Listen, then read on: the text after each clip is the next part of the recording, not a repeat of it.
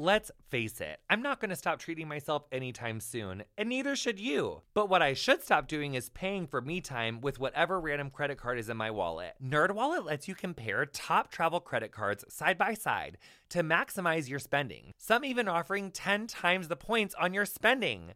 So what could future you do with better rewards? Honey, is it like a gorgeous free flight that you would have had to have paid for, but honey, you're saving that flight money?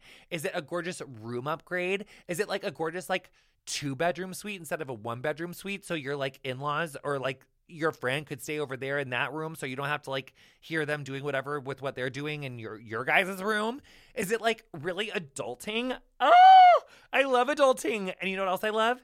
Is not waiting to make smart financial decisions. I also love paying my credit cards off in full every month because like yes good credit. So let's like do try to do that and like making responsible decisions which we love. Um but anyway don't wait to make smart financial decisions. Compare and find smarter credit cards savings accounts and more today at nerdwallet.com nerdwallet. Finance smarter. Reminder credit is subject to lender approval and terms apply my husband loves him some ritual. His little tum tum can get off. His little microbiome, it says, Help me. Enter Ritual. They created a three in one supplement, including clinically studied prebiotics, probiotics, and a postbiotic to support the relief of mild and occasional bloating, gas, and diarrhea. I really like Ritual because they prioritize sustainably sourced and traceable ingredients. I love to take my Synbiotic Plus every morning along with my hot tea or coffee because I feel like it helps me start the day off right. I also love that Ritual has industry leading sustainability standards. Ritual uses scientific tools to select lower carbon packaging, prioritize sustainably sourced ingredients, and set ambitious climate goals. There's no more shame in your gut game. Synbiotic Plus and Ritual are here to celebrate, not hide your insides. Get 20% off your first month for a limited time at ritual.com slash curious. Start Ritual or add Synbiotic Plus to your subscription today. That's ritual.com slash curious for 20% off. Welcome to Getting Curious. I'm Jonathan Van Ness, and every week I sit down for a 40 minute conversation with a brilliant expert to learn all about something that makes me curious. On today's episode, I'm joined by the host of the Happiness Lab podcast and professor of psychology at Yale University. Dr. Laurie Santos, where I ask her, How can we become less of grumpy nightmares? Welcome to Getting Curious. This is Jonathan Van Ness. I'm so excited to introduce this week's guest, Dr. Laurie Santos. Laurie, welcome. Thanks so much for having me on the show. Is it okay if I call you Laurie? Yes, of course, of course. Okay, so I think you probably have one of the most interesting jobs ever. You are a professor at Yale. Mm-hmm. And you teach a course on happiness, how to be happy, so, the science of happiness. The science of happiness, honey. I'm very curious about this. It's like how. It, I, the the wider question is, and you're the perfect person to answer it. Is can we train our brains to be happier? Yes, the answer is definitely yes. That's what the science suggests. And I think this is super important because sometimes we think that happiness is just built in, right? Like you're just genetically going to be an optimistic person or not, and that's all there is. Or we think that happiness is about our circumstances, right? Like you need to become rich and famous and, you know, get a yacht and then you'll be happy. But otherwise, you know, you're just out of luck. But what the data suggests is that we can control a lot of our happiness through our mindsets and through our behaviors. so, what are when you say the data suggests yeah. and where do we get said data? Yeah good. Like pull me out on my nerdy my data suggests yeah. So most no i didn't mean to call out but no you know no totally I mean? like... totally. Yeah. No the the it, it's it's tricky right? Because like how do you take a scientific approach to happiness? And in some ways it feels like it should be more a philosophy like how can you do rigorous research on this? But most of the ways the the studies go is that the researchers just f- go out and find happy people. Like you can find them. You, you might be one of their subjects, JVN. you know, it's like, but they find Some these, days. yeah, they find these happy folks, and then they just kind of figure out what they do. You know, how do they behave? What jobs do they have, and so on. Then you get. I'm so sorry. No, no, Laurie, I'm so sorry. My cat. I thought she was gonna be fucking quiet and like a little angel because she normally is, but she's scratching the hell out of this hamper, and I feel like pause, can, pause. She's well, she's just. Can we see her? I'm such I'm, a kitty fan. Oh, she's yes. super cute. Come here, Lady G. Or just be quiet. Okay, I scared. She's kind of a. She'll, she will. She here. She's right here. Let's see. Hey, Kitty. Can Can you see her? yeah, she's like white or like yellow or something. Yes, yes. She's like a She's a rescue, but she looks like she was like very expensive, honey. She's one of those um flame point Siamese. Anyways, okay, but she, I think she's done making noise. I'm so sorry. Okay, So yeah, anyway, totally. yes. So the data suggests The data suggests, yeah. So what researchers do is they try to go out and they find happy people, and then they just try to figure out what these happy people are doing differently. Like, do they behave different? Do they have different jobs? Like, and then once you get hints about what the happy people do, then the scientists get not so happy people. They make them do the stuff that the happy people were doing, and then they measure whether they get happier. And those measurements are kind of tricky. They're usually just self-report. I basically just ask you before and after, you know, how satisfied are you with your life? How much positive mood do you have during your day? And then you tell me, and then I see if those things change over time. so. It's kind of how Brene Brown did her research a little bit. Exactly. Yeah, she's one of the many positive psychologists that use these tools. And what's great is that we we have like almost 3 decades worth of data of scientists who've been doing this stuff. So we actually have lots of insights about the kinds of things that really do work for improving happiness. Because not only are you a psychologist, but you're also a cognitive scientist. Yes. We we like big terms in our field. I love that important. term. so what I mean, what is break that down for us? Like cognitive scientist, honey. Yeah, What does so- it mean? So cognition is just like how we think and how we make decisions and the way we do that. It's almost like folks who are trying to figure out like what's the computer program for how our mind works. And we try to do that scientifically, right? We like re- literally do experiments on how people think. And this is super important because I think if if we want to improve our well-being, we need to know more about the glitches of our mind. We need to know what parts of our mind and our habits are leading us astray because that's the only way we're going to get better. That's the only way we're going to improve things. So when you study the or when you study this and like happiness amongst people, have you noticed any differences amongst um like a gender approach to happiness? Like do more women typically seem to be more happy than men or also like by country and like culture? Yeah, yeah. Not so many gender differences, actually. And, and that's true in general in cognitive science. Like, you'd think there'd be lots of gender differences, but typically there's lots more, like, variance, lots more differences within gender than there is across gender. You know, some happy guys, some not so happy guys, some happy gals, not so happy gals, and so on. So there's not more happy women than happy men. Exactly, exactly. But there are substantial differences across countries where you look at some Nordic countries, like in Scandinavia, and they're reporting way higher happiness levels than, say, in the US right now. And, you know, why that is is kind of a big question. Part of it has to do a little bit with things like inequality and, you know, the structures of different countries. But a lot of it has to do with how those different places are behaving. So the Nordic folks do a lot of savoring. They're like really mindful in those kind of cold months. They have a ton more social connection and less loneliness than, say, the United States. And so there are differences in country to country happiness levels, but they seem to not just be that one country is inherently better. They're just like doing the right stuff for building up people's moods over time. Is there like a list for like the 10 saddest countries? Uh, you know, it might be kind of the ones you think, again, you know, horrible oppression, you know, a lot of poverty that doesn't help. But I- I'll more focus on the happy ones, which are r- really, again, places like, you know, Sweden and Denmark, even places like Costa Rica um, have big boosts in happiness because, again, they're kind of focusing on the stuff where that really works for building people's moods. Okay, so I don't know if it's because I'm in quarantine or you know what's going on. Well, you know, social isolation, like you know, because everyone is. But it's like, um, is there a possibility that the people who report on the happiness in the happier places? I'm being devil's advocate. I don't know why, honey. Is there could there be like a cultural reason for why they would report like more happiness in places? Because like culturally, like you just like should or like is like is there ever is there ever like pressuring in the reporting or does that is that not the point because the point is like trying to get happier Yeah, well, I mean, that's actually something. I mean, we're nerdy scientists, so we worry a lot about our measures and not just with the country by country data, even just individually. Like, if I ask you today, you know, Jonathan, how happy are you? Like, you know, that could be affected by all kinds of things. Are you really giving me an accurate report that I can trust?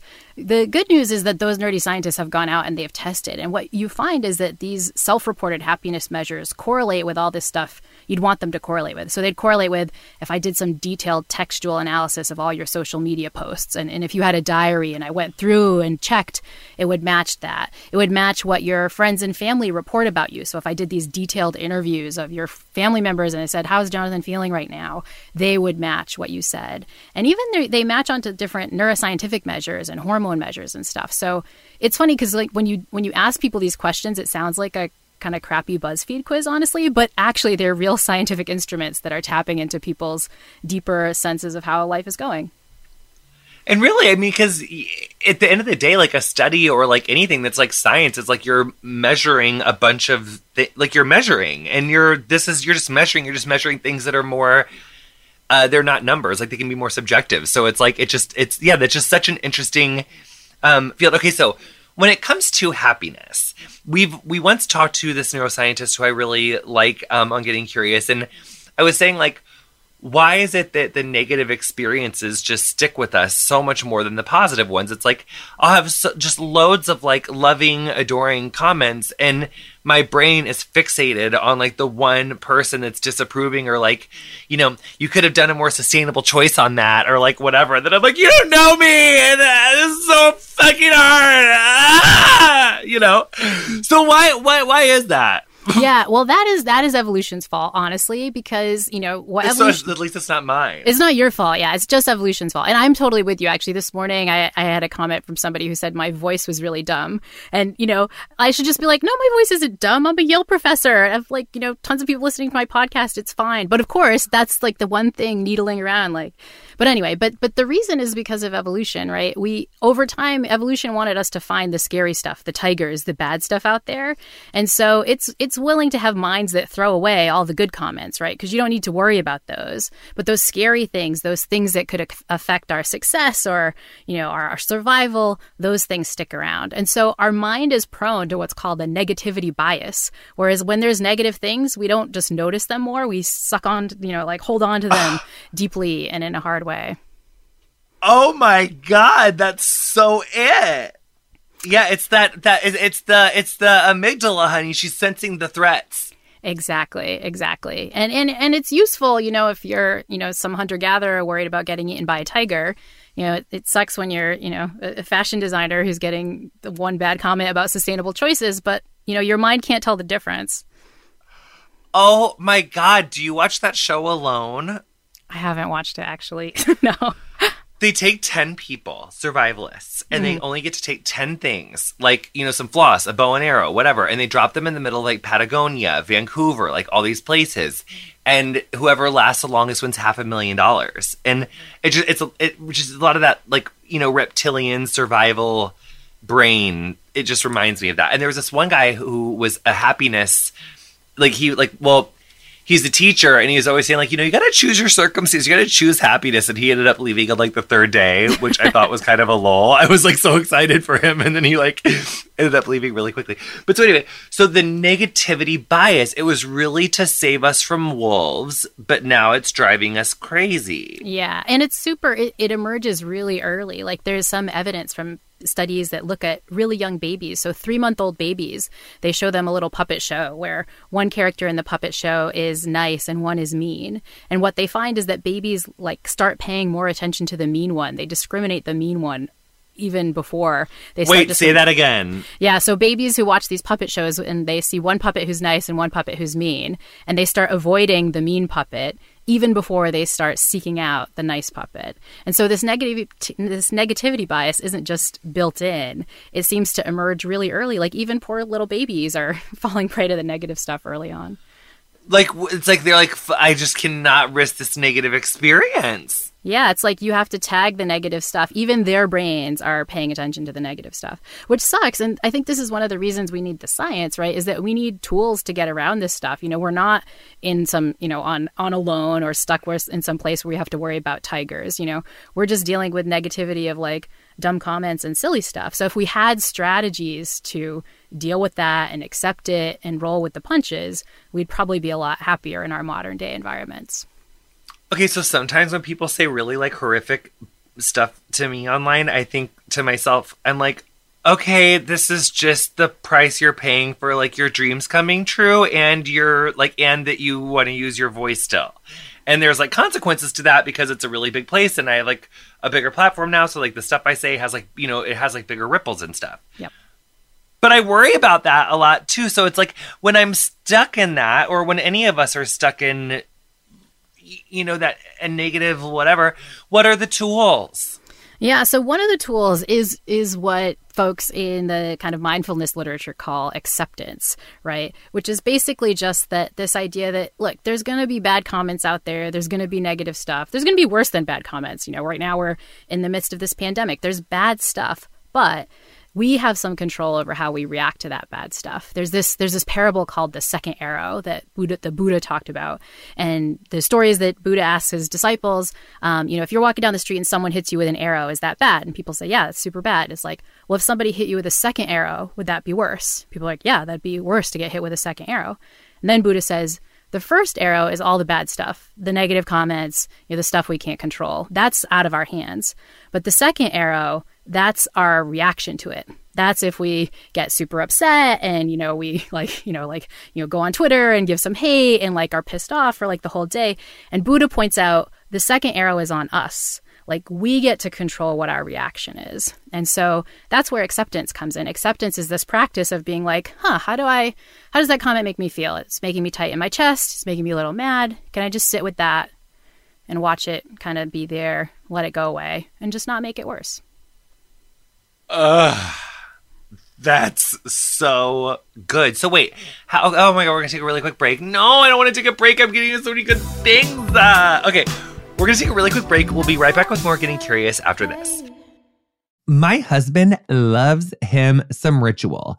His little tum tum can get off. His little microbiome, it says, Help me.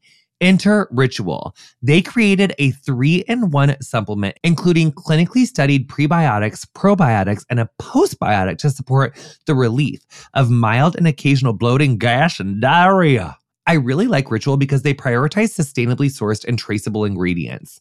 I love to take my Synbiotic Plus every morning along with my hot tea or coffee because I feel like it helps me start the day off right. I also love that Ritual has industry leading sustainability standards. Ritual uses scientific tools to select lower carbon packaging, prioritize sustainably sourced ingredients, and set ambitious climate goals. There's no more shame in your gut game. Synbiotic Plus and Ritual are here to celebrate, not hide your insides. Get 20% off your first month for a limited time at ritual.com slash curious. Start Ritual or add Synbiotic Plus to your subscription today. That's ritual.com slash curious for 20% off. Welcome back to Getting Curious. This is Jonathan Van Ness. We have Dr. Laurie Santos, happiness professor, cognitive scientist, psychologist, um, and professor extraordinaire. So, what happened? Like, you were, where are you from? I grew up in New Bedford, Massachusetts, um, which is the town in Moby Dick. It's like a kind of sort of working class town in Massachusetts. It's, yeah. So you're minding your own business. You like realize that you want to become like a cognitive scientist, like and psychologist, you know, and and then you end up go, like you know you teach at Yale. It's like kind of a major school obs. So it's like, how did you realize that you wanted to study this? And I guess, and then also, how long have you been studying it? And then the third thing is, because you've always taught like college age students, right? Yeah. So what have you, what have you, has there been a shift? Is there a change? What are like, and okay, so answer that, and then I'll ask like the rest of my eighty thousand questions. Okay, perfect, perfect. Yeah, so uh, so I've always been fascinated by human minds because human minds are really fascinating, right? Like that's the seed of how we like fall in love and make bad habits, and and understanding that has always been really cool. I got into the happiness work relatively recently, though, just in the last four years. And that started in my role at, at, Yale. So I'm not just a professor where I teach students in the classroom. I became one of their heads of college, which means I'm, I'm kind of like a, a den mother to students. I live on campus with students. And that meant I was seeing them like a little bit more in the trenches. You know, I'm eating with them in the dining hall and hanging out with them. And the happiness stuff started because I was just seeing this mental health crisis that everybody's talking about in the news up close and personal.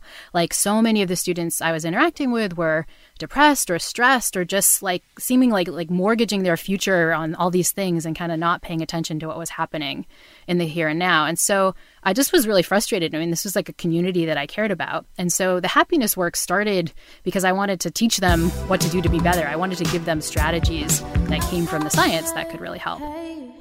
Just jumping in here quickly for a very important content warning. The following conversation for the next minute includes a discussion about depression, anxiety, and suicide. If you or someone you know is struggling with mental health or suicidal thoughts, please seek help by reaching out to the National Suicide Prevention Lifeline at 1-800-273-8255. If you need to skip this part of the conversation, please move forward about a minute and a half. Thank you. And so so that was kind of where it came from. And then kind of to get to your other question, you know, what is going on with the students today? Like they're kind of messed up. Like they're just, I mean, the rates of the, the national rates of mental health crises are just staggering. So over 40% of college students right now report being too depressed to function most days. Almost 70% say that they're overwhelmingly anxious, and more than one in 10 has seriously considered committing suicide in the last year, which is like awful. And those things are relatively new. And so, yeah, so there is like a big change. Ten percent is a huge amount of it, people who have seriously contemplated suicide. Yeah, like I sometimes look out at my big classrooms of like 100 students and in my brain it's like, up, oh, like well that whole section might be really having some suicidal ideation right now, which is scary and and it raises this question of what, you know, what happened? Like what are we doing wrong? Like where did this crisis come from? Yeah, I was going to ask, do like what were those rates like 10 years ago, 20 years ago? Yeah, well, we know we know for some of them, and they're kind of just getting worse. Like, so the worst one is depression. So that number has doubled just in the last nine years, um, which kind of puts into perspective what's going on. Like, you know, the it's not like things have gotten so much less stigmatized in less than a decade. Um, you know, so it really raises this question of what's what's changed. Why is why are we facing such a horrible crisis right now?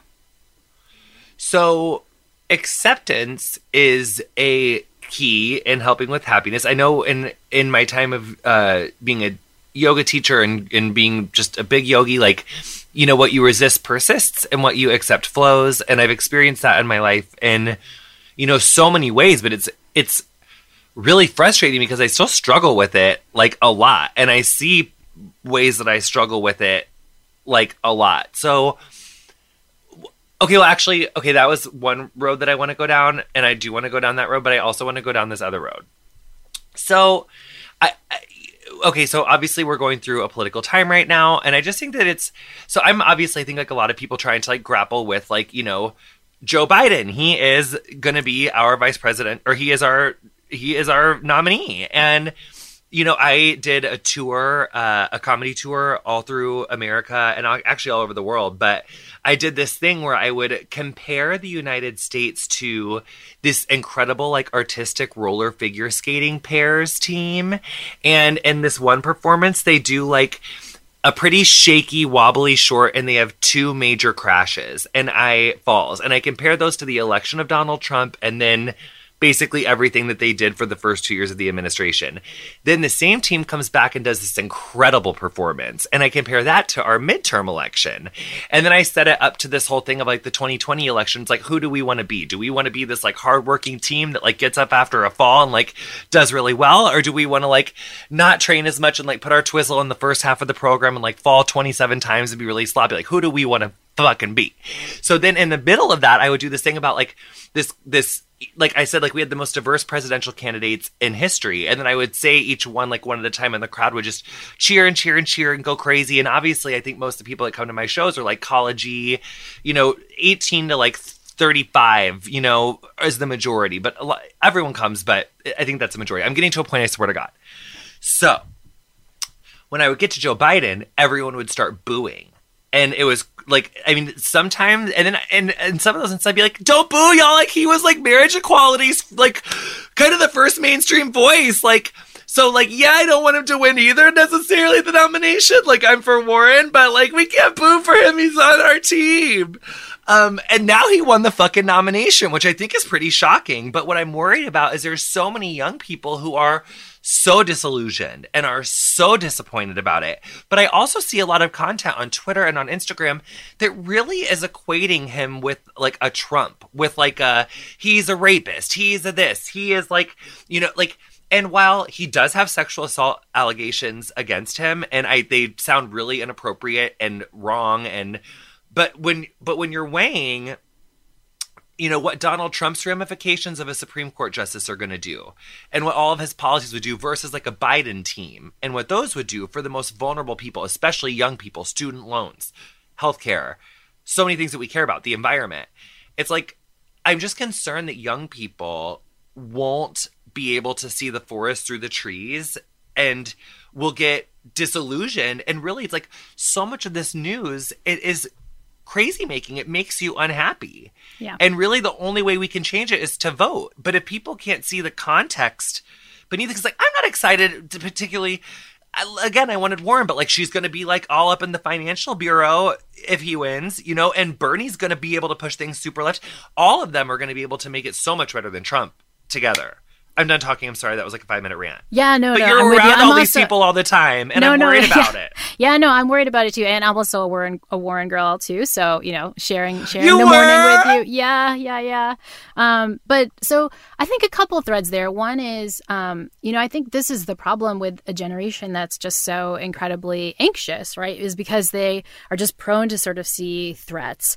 Um, I think the other part of this generation is that you know they we we're living a lot of our life online, which doesn't help with the things we do really well as a species, which is to like be empathic and to hear people's perspective and people's point of view. You know, when you're just getting these tiny, when you're just getting these tiny sound bites, you know, Biden is a sexual assaulter or something like that. It's it's really hard to see the forest for the trees. And so I think what we need to do is to think of ways that we can harness the human mind to become more empathic, more perspective taking in this new environment that we find ourselves in with, you know, this 24 hour news cycle and things coming in and things being so tribal. The good news is that the psychology suggests that there's really good ways to do this. Um, one of them is just convincing ourselves that we're actually good at this. Um, there's some lovely work by Jamil Zaki, who's a professor at Stanford, who who's been looking at what our own theories are of our own empathy. You know, are are young people, you know, just really, you know, the kind of people who are just going to get blindsided and say, you know, well, screw Biden, I'm not going to vote, or are they the kind of people who, you know, can sort of rise to the occasion and say, you know, maybe there's a common enemy and we should all work together. That his data and, and and the others seem to suggest that our own theories of our own empathy and our own theories of our own tribalism kind of matter a lot. And so that's one of the reasons whenever I get to talk about this, I point out like, no, no, no, there's there's data that we really can increase our empathy over time. There's data that we really can decrease our tribalism over time because then that gives us hope. Um, you know, these these kind of tiny the in some ways the the yucky stuff the more tribal stuff the more bad stuff is the thing that comes in our face in the news and our social media feeds all the time. But actually if you look more people are actually a lot more reasonable than the caricature that we put forward. And so we need to kind of believe that because i think the more we talk about that part the better it's going to be in general but especially the better it's going to be in the election coming up too. So, in terms of COVID 19 and fucking election 2020, yes. which, you know, two fucking massive fucking public health emergencies and like, you know, crises like we have literally not seen in a long time. How can we all be happier slash like help each other and make better decisions together? Yeah, it's a super, super important question. I think the first thing we need to do is have a little bit of self compassion because I think that is super critical right now. I think, you know, we're not firing on all cylinders in the midst of this mess and we're feeling panicked and kind of scared and so on. Um, I watch my college students fall prey to this. You know, so many of them send me like little screenshots of their Insta stuff and they're like, everyone wants me to like, you know, be starting a new fitness regimen or be perfect, perfect in the context of quarantine and like, ah, and it's like, no, don't like just, ha- just do what you can do right now. So I think like that's kind of thing number one is just to validate that this sucks, that it's really scary, that our it's unprecedentedly scary. And that means we just need to like give ourselves a little break every now and then. Um, but kind of with that, I think now is the time to double down on all the stuff that we know works for happiness. And that's things like taking time for social connection that's not, you know, panic scrolling your Insta feed about the election or COVID 19. It's, you know, finding ways to use technology to like connect with your friends, like do a yoga class with a friend in New York. Like I've been doing dinner with friends in different time zones. I've gotten together and done spa nights with my uh, friends from college and we like, you know, do masks and do our hair and stuff. And it sounds super silly, but like those tiny little moments of savoring are what's going to keep us, us sane so that we can get through this stuff. Um, the other thing is to double down on all our healthy habits. So things like exercise, meditation, you know, having a stable routine, like getting up and showering in the morning, like all the stuff that normally kind of keeps us sane and happy, those things are going to be even more important during this kind of really like uncertain, crazy time of COVID 19. Yeah. I mean, I know for me, when I was really in the throes of like my depression and like really having just like my worst bouts, which like I was 25, 26, and you know, I, there was a time, I mean, my apartment was filthy. I like didn't open mail for like months and months and months at a time. Like I was like, I had just contracted HIV. I was like in a bad way. Like, I mean, I think in 2012, I think I made like $10,000. mm-hmm. Like I was all in all sorts of like, I mean, I was like, you know, couldn't afford apartments, like was moving around. It was like a really bad way. And it's like, even just getting a routine that wasn't self destructive felt impossible. Yeah. And so it's like, you know, short of, you know, starting like, uh, it's like doing what you can. It's like if someone is in the throes of depression or really having like a, a mental health crisis, like, where can someone start? Yeah, I think the babyest, tiniest of baby steps can be incredibly powerful. Um, if one of the things you're experiencing right now is anxiety, which both on the election side and the fear about that, and on the COVID 19 side, many of us are feeling, like I personally have to keep checking my temperature because I'm like, I'm, I have such shortness of breath because my chest is so tight. Like maybe I have COVID. It's like, no, I'm just like anxious. Like that's what anxiety yeah. does to your body, you know? But I think um, if you're in that state, a really. Or you're an asymptomatic carrier because I have shortness of fucking breath too every time I like go like I hauled this mattress up the stairs the other day and then I was out of breath and I was like, I have it and then I was like, No girl, you just carried a mattress and a box spring on your back up the flight of stairs. But then it's like maybe a year ago I could have done that not been breathed out. But yeah, that's the anxiety talking, isn't it? You it don't totally probably is. got it. I don't probably have it. You know, this is the anxiety. And then we don't deal with that right, right? Because instead of being like, okay, we're just fine, it was just the mattress, it's like, well, let me check the symptoms online of COVID again and let me see how many people in New York have it. And then we spike our. And then so... let me sterilize my fucking counter again because I know that cardboard fucking touched that thing. exactly. No, I know it did, like last week. And and then on that cruise ship, it had been living in their cabins for three weeks. And when they went back in, you know, in Japan, like back in February. Yeah. So all those, but all those things, all those things, basically what you're doing is you're spiking your body's sympathetic nervous system. So that's the no, fight no. or flight. Like it's like your chest is beating and your muscles get tight. And and the irony of that is that when you have higher sympathetic nervous activity, it actually screws with your immune system. It actually makes it more likely that you're going to get sick. And so mm. what we need to so so the baby step if people are feeling overwhelmed is just take 2 minutes or 1 minute to stop the sympathetic nervous system. And basically the way you do that is just with deep breaths. Like so everybody's like, "Oh, just take, you know, one, you know, one like conscious breath." But like actually taking one conscious breath kicks in the other system, the parasympathetic nervous system. That's the rest and digest. That's the thing that promotes immune function and sexual health and lets you digest stuff. And we have there's not like a lot of ways we can control it, but there is one, which is that if you breathe deeply in your belly, you actually activate this thing called the vagus nerve, which is the the part is the nerve in our in our body that's like, hey, turn on the rest and digest because things are cool. Like no tiger's chasing you if you're really breathing deeply in your belly and taking a really long exhale. So like cool, like shut that off. And so so that's my baby step for the people who are just like, you know, you can't get up and you're in the throes of that stuff you were going through in your 20s is like just right now, if you're listening to this, take a big, you know, deep in the belly and then super slow out. And you can feel what that feels like after one. But if you do that for a minute, it will be really powerful. If you set a little timer to do that for a minute, you know, once an hour, it'll feel even better. And it doesn't just feel better, you're literally changing on which systems in your body are on and off. Um every hour I like that challenge that's gorgeous. Or whenever you think about it, whenever you don't For me, I try to do it whenever I notice that I'm like, again, the like mattress up the stairs feeling where like, oh, my chest is really tight. That's because I'm activating the wrong system. So just take a break. Um, speaking of taking a break, we need to take a break. So what a gorgeous segue. Um, if you're driving, don't do like a minute of mindfulness if you're in the middle of on the road, but you're probably not driving as much listening to the podcast now as you used to be. So maybe on this uh, commercial break, you could do a minute of mindfulness, like um, you know, Dr. Santos just suggested, and um, you know, we're gonna be right back with some commercials. Recently, I've been having some stomach problems. Everyone that I talked to recommended that I take a bunch of different supplements and vitamins, but it's kind of complicated to keep track of that many different pills and powders every day. So I decided to give AG1 a try because I wanted a single solution that supports my gut health while also supporting my immune and brain health. AG1 covers my bases with high quality ingredients like pre and probiotics, adaptogens, antioxidants, and whole food sourced nutrients.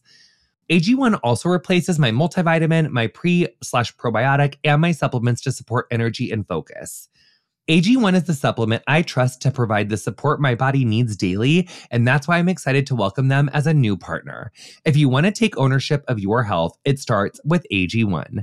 Try AG1 and get a free one year supply of vitamin D3K2 and five free AG1 travel packs with your first purchase exclusively at drinkag1.com slash curious. That's drinkag1.com slash curious. Check it out. Welcome back to Getting Curious. This is Jonathan Van Ness. We welcome back Dr. Laurie Santos. So, I think that's a really powerful baby step, mindfulness, and there is so much medical science behind the the power of mindfulness for so many different ailments, which is you know really, um, you know, incredible. So, um, what are some of the other things that? Well, actually, no. Yes, but no. So, you too host a very incredible podcast that so many people listen to. And if you are listening to our podcast now and you have not listened to Dr. Laurie Santos's podcast, you need to. Honey, it's called The Happiness Lab. Gorgeous title. Thank you. yes. And congratulations on just on the success of your podcast. And um, I just think it's such an incredibly important topic to talk more about because there's so much anxiety and depression. And so, what is the Happiness Lab about? How did you start it? Um, tell us everything. Yeah, so the Happiness Lab is a whole podcast about what you can do to feel happier through science. And the basic premise is that the big problem is that our minds are lying to us about the things that make us happy. You know, we think we need to be working harder, we think we need to get all this money, we think we need to get all these accolades. Um, my students think they need perfect grades. And it turns out that all those things are complete lies of the mind, as we say. Like our mind is actively telling us the wrong stuff. And that's a problem because it means there's an opportunity cost. Like we're not putting our effort into the stuff that really is going to work, that really is going to make us happy. And so, yeah, each episode just kind of goes through a different lie of the mind, a different spot where we're getting it wrong, and ways that we can do better. So, it offers some straightforward practical tips that are useful generally, but I think are especially useful in this time of COVID 19 slash, you know, the 2020 elections coming up. And we're all just kind of feeling even more anxious and uncertain than usual. Okay, so can we work through one of mine? Yeah, please. Let's do it. Okay, so all right. Yesterday on Twitter, I was like, I, oh, well, a couple days ago on Twitter when um, Senator Sanders dropped out of the presidential race, I basically said, I was like, thank you so much for all of the work that you did and for pushing the party so left. And then I said to all of your supporters, um, I know how hard this day is for you, but like I hope we can all come together basically. It was nice, but then I went off on some of like the mean people in the replies. I couldn't help it. I just like dipped my toe in and then I couldn't help it and I was just, you know. So basically uh, then I was like a little obsessive compulsive rechecking, but it was like I cut it off after like an hour, but it's like is the key to just never do that or it's like but sometimes when I do it cuz it's like sometimes people say such cuz it's like okay, just diving back into the Biden and Trump of it all.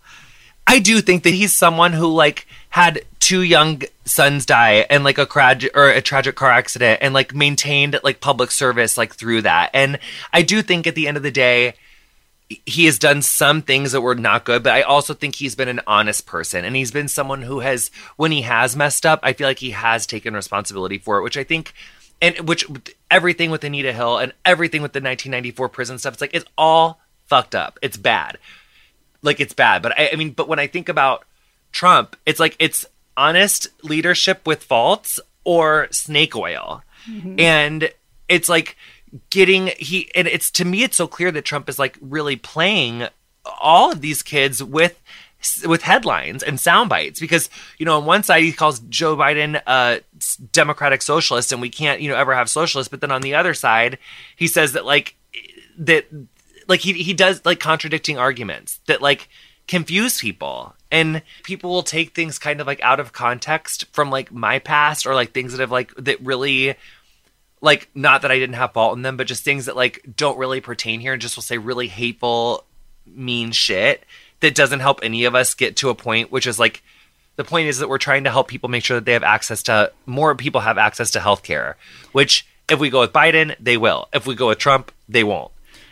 Yeah, yeah. I think I mean lots of things here. One is one is advice for you about how to navigate those situations, right? Which is and I think it just gets back to mindfulness, which is that on mass you just need to be paying attention to how this makes you feel, right? You know, should you never do it again? Like maybe on mass getting a couple of those good comments balances out the bad ones, but if what you notice is like, you know, your chest is tight and you're angry and you're like mean to your cat afterwards and like it totally ruins your day, then that might be a time to like rethink your behavior. I'm but, not mean to my cats, but okay. my jaw does get tight and I get like I just get really down and frustrated because I it's yeah. I feel like Twitter is a really hard place to really get through to people. Yeah, and then it's then it's also I mean I think that that's just true of so many of the technologies we use right now. Like we are human primates that are meant to talk not even like we're talking right now over Zoom, but like face to face where we see each other's expressions. We're not used to be doing 140 characters. Like that's just kind of weird for our species.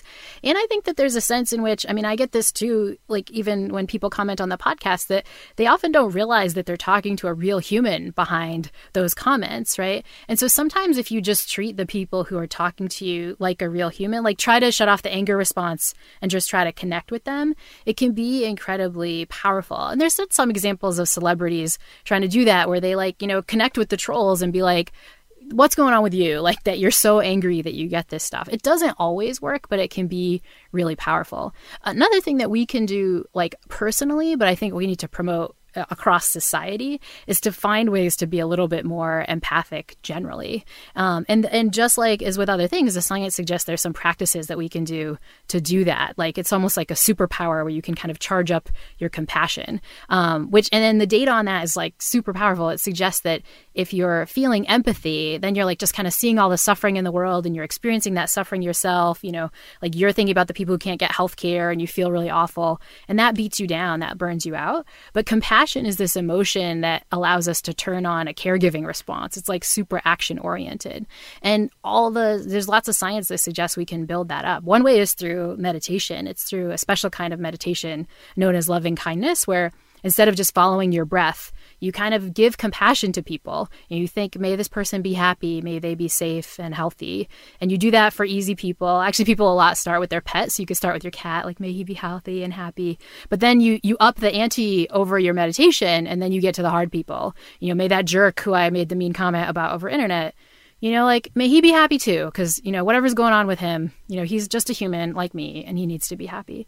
And so those practices, it turns out, like, I know it's sad. so nice.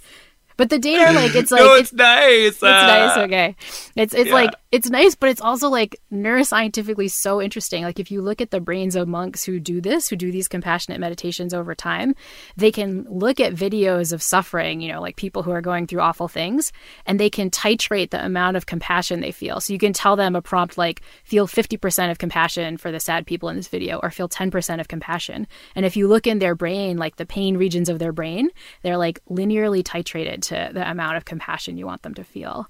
And so the awesome thing about these practices is it's like a superpower. It's like if you need to turn it on and be like, say, you know, you're talking with like a young millennial liberal who probably would vote for Biden if they could kind of, you know, hear each other out and hear you out, then you'll like turn on the compassion there and be like, okay, I just need to see things from their perspective a little bit more, be a little bit more patient, and then you get positive results versus like, you know, if you're dealing with, I don't know, some like super bigoted Trump supporter who like hates LGBTQ people, maybe you won't use the compassion there, right? So you can kind of pick and choose how much you're using at any point, which is so powerful to be able to do that.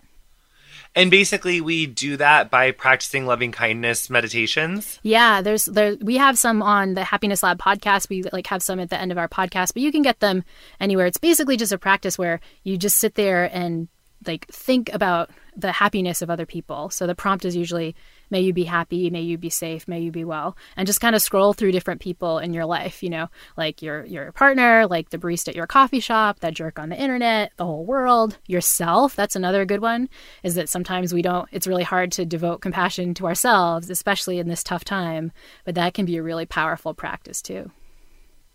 So then especially like, you know, with in this tough time of all this isolation and anger and frustration and stuff, it's like how can how do these things like relate to and how can we do more of these happiness building exercises during this covid fucking crisis yeah. Well, you like all good things in life, it takes a little work. And so, you know, in a time when everything feels so overwhelming, that can be hard. But baby steps, you know, do that one minute breath or take two minutes to do a loving kindness meditation. Or next time, you know, you're really pissed off at somebody, just do it to that one person.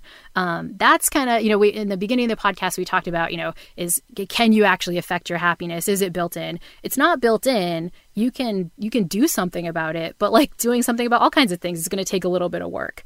Um, the good news is it doesn't actually take that much time. Like you know a minute two minutes these practices can have a big effect and the more you do them the easier they become to do. They kind of can become habits in your life um, which means the work that you put in now will be good saving work because you won't have to put that work in in the future. Okay so but what if those things are like broccoli and you want cheese? Because like you know like yeah. eh, but you don't want to you know literally get addicted to like the cheese or the cake or the whatever because like then your brain lies to you because that's like addiction. That's not true joy. Yeah. and mommy i love like addictions. I got 17 million of them but how can we do like true our brains not lying to us? Like you know vagus nerve not getting chased by tigers like really like fulfilling and they if they were in recovery they would say like outer circle. Like yeah how can we get some good outer circle activities? Yeah. And especially uh, like alone like alone ones that maybe don't cost too much.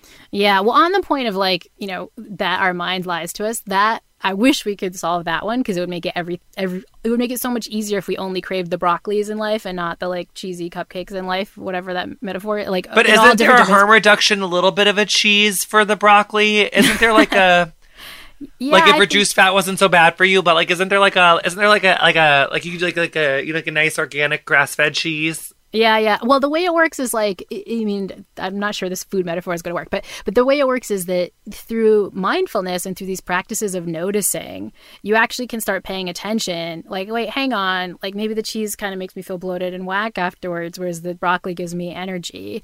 And when you know, I mean, again, the metaphor is not working, but the point is, is that like when we're when we're doing these things that are good for us, say you're meditating or say you take that conscious breath, afterwards, just take a moment to be like, how'd that feel? Like, how did my body feel right now? And then you notice it feels kind of good and that can cause you to be more motivated to do it. And that's that's critical to do because this is another way our brains are so stupid is that um, if you look at the neuroscience of, of how the brain works we have different circuits in our brain for wanting and liking.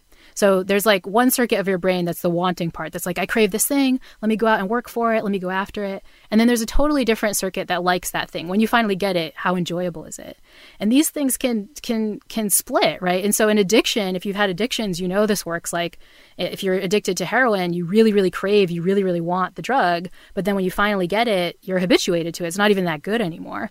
And so i feel like this happens all the time with so many things. Like i really really crave you know making a super mean comment to someone on twitter and then going back and check did they like it? You know what do they say? Like i crave that. But then my wanting system is like what the hell are you doing? This feels awful. Like why did you make Yeah. us do this, you know? And then there's the reverse, you know, like I don't I don't have craving. I don't have that system kicking in to be like, Laurie, you need to hit your yoga mat today or you're gonna feel really crummy. Like no one no no part of my brain is craving that. But then when I finally do it, my wanting system is like, thank God, thank God that you took time for yoga. Or thank t- God that you took time for this conscious breath.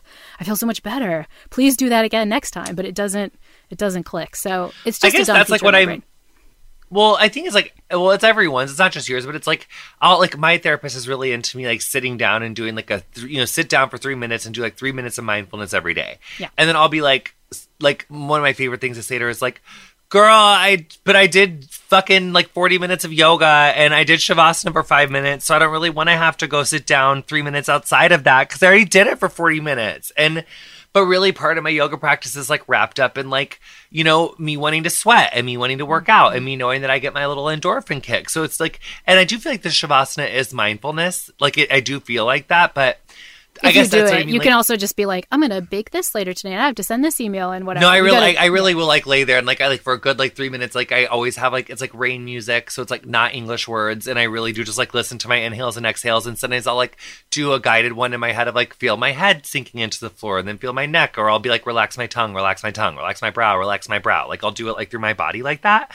Um, but the point is, is I feel like that's what I meant. Like that'll be like the cheese to my broccoli. Like if the broccoli is just sitting there without getting to do something a little bit, because like it's just like fun to move a little bit. But I'm like, in recovery, they like we would talk about like outer circle or just things that are like really good for you that like aren't destructive they aren't bad like you can afford it it's like it, it like usually like is associated like making your inner child feel you know more free so like to me like kind of cooking is like an outer circle thing for me. Like i like it's kind of fun for me. I can afford it. i haven't gotten to do it for a long time. So it's like tumbling is like another one. Um but i just didn't know if you had any like uh, recommendations on like i think yoga is definitely one Yeah. Uh, I think or- it's honestly, it's like, it can be like, if you're mindful and you pay attention to what you really dig, you can find those. But I think you you need to pay attention because otherwise you get it wrong. Like we do this with leisure where it's like, I, you know, you finally get a break and it's like, oh my God, I'm just going to plop down and watch crappy TV. It's like, that actually feels gross if you notice how it feels in your body sometimes. But then you're like, actually, you know, cooking or doing something new or chatting with a friend or doing some yoga, like those feel good. And so the key is that the outer circle, you're only going to find those things in the outer circle if you're really mindful, if you're kind of paying attention. Um, but once you find them, like double down, because those are the things, even in baby steps of doubling down, that's what's going to make all the difference in this crazy time. So at the end of getting curious, I uh, always ask, like, you know, it's like the little like yogi yogini recess. Like, what did we talk or what did we not talk about that we needed to hit, honey? Like, you really wanted to do like Ardha Chandrasana, and I just like was not teaching it today. So um, this is like the three minutes where like we could talk about whatever. Like, what did we miss? What did I need to like misconceptions on happiness or like what Yeah. what what what do we need to talk about? Um, I think you did a good job, which is awesome because we went all over the place. I think if if I was going to end with one final thought, it would be that even in the worst of times, and I put this as pretty up there in the worst of times, honestly, like there are strategies you can use to feel better. Even when you're feeling super overwhelmed, even when it feels like you can't get out of bed, even if you feel like you're in the worst possible spot, there are active things you can do. And they're not platitudes, they're evidence based things that neuroscience and modern day research confirm will make you feel better. And that should be really empowering. That should be really empowering because it means at our worst points, we can take control. And I think that's a message that we all need to hear right now in the midst of this COVID 19 craziness. Ah, Dr. Laurie Santos, thank you so much for your time. We appreciate you so much. Thanks for coming on Getting Curious. Thanks for having me. It's been a while. Don't you just love when someone looks at you and says, What were you up to last night? Well, no matter how late you were up the night before, Lumify Redness Reliever eye drops can help your eyes look more refreshed and awake. Lumify dramatically reduces redness in just one minute to help your eyes look brighter and whiter for up to eight hours. No wonder it has over 6,000 five star reviews on Amazon. You won't believe your eyes. You know you can trust them though because they're made by the eye care experts at Bausch and Lomb and they're backed by 6 clinical studies. Eye doctors trust them too. They're the number 1 recommended redness reliever eye drop. The one and only Lumify is an amazing drop that will have people saying something's different about you in the best way possible. So check out lumifyeyes.com to learn more. You've been listening to Getting Curious with me, Jonathan Van Ness. My guest this week was Dr. Laurie Santos. You'll find links to her work in the episode description of whatever you're listening to the show on. Our theme music is Freak by Quiñ, and thank you so much to her for letting us use it. If you enjoyed our show, introduce a friend and show them how to subscribe, honey. Follow us on Instagram and Twitter at Curious at JVN. Our socials are run and curated by Emily Bossak. Getting Curious is produced by me, Julie Carrillo, Emily Bossak, Ray Ellis, Chelsea Jacobson, and Colin Anderson.